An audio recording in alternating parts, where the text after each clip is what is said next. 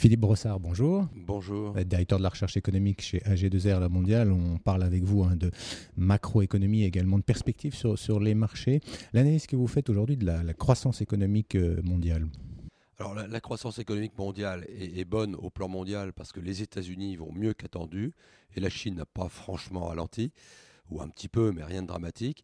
Euh, c'est vrai que du vu de l'Europe, ça va beaucoup moins bien. On a une excellente année 2017 et par comparaison, l'année 2018 est décevante, principalement parce que l'inflation a accéléré du fait de la hausse des prix pétroliers et il manque du pouvoir d'achat en France, on le sait, mais euh, c'est le cas partout hein, en zone euro.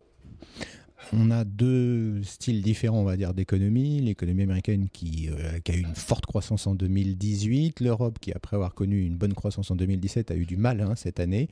Euh, quelle est la différence fondamentale entre ces deux économies? Alors la, différence fondamentale entre la zone euro et les États-Unis, c'est qu'aux États-Unis, euh, on a une politique monétaire qui a été très accommodante depuis plus longtemps qu'en Europe. Donc progressivement, ça a accéléré plus tôt qu'en Europe l'économie. Hein. Les, États-Unis sont en gros quatre ans en avance sur nous dans le cycle économique et dans leur cycle monétaire. Et aussi, surtout, euh, le gouvernement Trump a procédé à une très importante relance budgétaire. Ils vont atteindre en 2019 pratiquement 6% de déficit public. Et bien sûr, cela a un effet tout à fait sympathique pour euh, la conjoncture, même si ça dégrade un peu leur endettement. Alors vous avez montré aussi un graphique sur le long terme sur les, marchés actions, puisque effectivement, euh, pour certains boursiers, voilà, les cycles, au bout de 10 ans, on doit forcément euh, souffler, mais de manière significative. En général, on, attend un crack. Vous avez mis ça un peu de manière historique, vous avez dit, bah, voilà, il n'y a pas d'obligation à ce que ce cycle se, se perdure. Il y a eu des cycles déjà plus longs. Oui, il y a une sorte de superstition sur les marchés boursiers que les cycles boursiers ne durent que 10 ans. En fait, quand on essaye de regarder les indices sur lesquels on a beaucoup d'historique, comme l'indice Standard Poor's américain, on s'aperçoit que les cycles boursiers, par le passé, ça ne veut pas forcément dire que ça va se reproduire, mais en tous les cas, sur le passé, on a eu deux très grands cycles de hausse, celui des années 50-60, celui des années 80 90, et ces deux cycles précédents ont duré pratiquement 18 ans. Donc il n'y a pas une fatalité à ce que simplement parce qu'on atteint aujourd'hui 10 ans de hausse plus ou moins continue du marché depuis la, crise financière de 2009, il n'y a pas de fatalité à ce que le marché américain s'effondre brutalement. En principe, on a encore du temps devant nous, et surtout pour 2019, parce que aux États-Unis, on aura encore un stimulus budgétaire, et puis pour les États-Unis, mais aussi pour la zone euro, on a l'année prochaine un ralentissement de l'inflation qui va redonner du pouvoir d'achat et donc à nouveau stimuler des consommations qui ont été un peu faibles, surtout en Europe, euh, pour cette année 2018. Mhm. On a beaucoup parlé effectivement du, pétrole, y compris en France, on y reviendra. Euh, vous vous dites, euh, voilà, on peut être autour de 70 dollars le baril en 2019, du coup rester finalement pas avoir ce risque inflationniste en 2019. Alors, le cycle du pétrole est quand même extrêmement dur à, prévoir, mais grosso modo, on est proche de l'équilibre offre-demande. Et euh, après, c'est un peu sur les anticipations que se sont jouées de, très grosses fluctuations. Euh, pendant euh, toute l'année, on a eu l'impression qu'il allait manquer de pétrole, principalement du fait de la sévérité de l'embargo sur l'Iran. Et puis au dernier moment, les États-Unis ont changé de position. Ils ont dit à l'Iran, bah, vous pourrez quand même continuer à exporter. Et puis, ils ont mis une énorme pression sur les Saoudiens pour qu'ils produisent plus. Donc maintenant, on a l'impression qu'il y a trop de pétrole. Mais je crois que comme on est à peu près à l'équilibre offre de demande.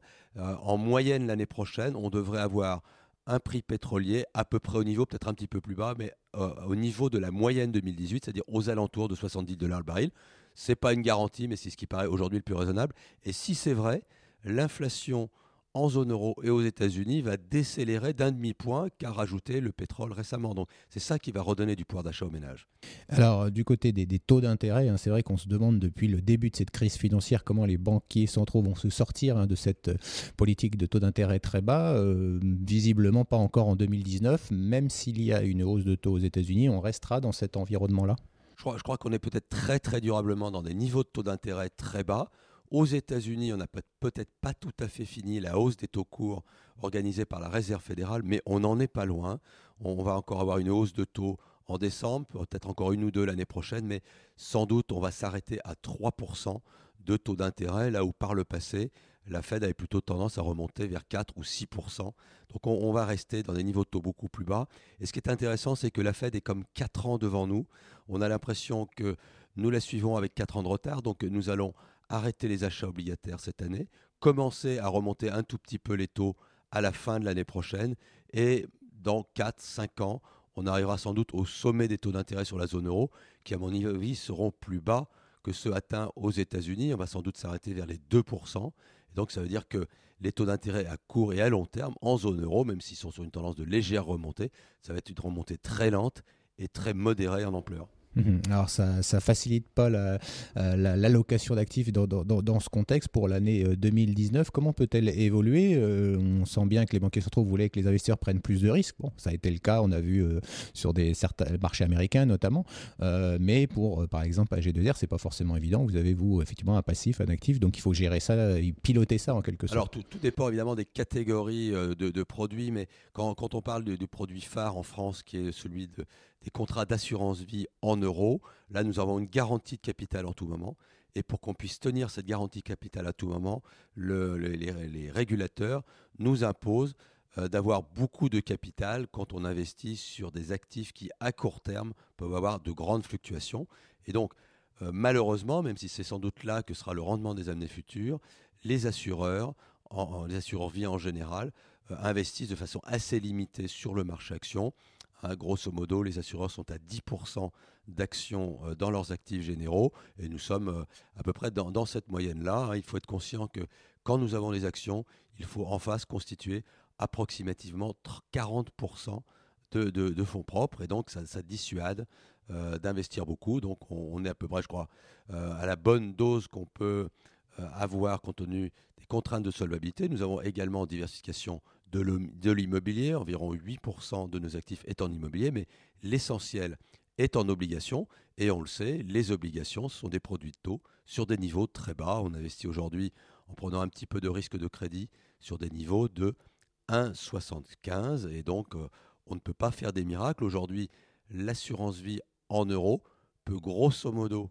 couvrir l'inflation, mais on ne peut plus aujourd'hui donner un rendement au-dessus de l'inflation, à moins d'aller directement prendre le risque de marché, euh, c'est-à-dire sur les contrats en unité de compte ou par des investissements directs en actions, où là, évidemment, c'est le risque direct de l'épargnant final. Il peut faire ce qu'il veut, mais il n'y a que là qu'il y a du rendement.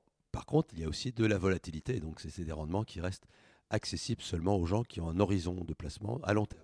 Merci Philippe Brossard d'avoir été avec nous. Merci.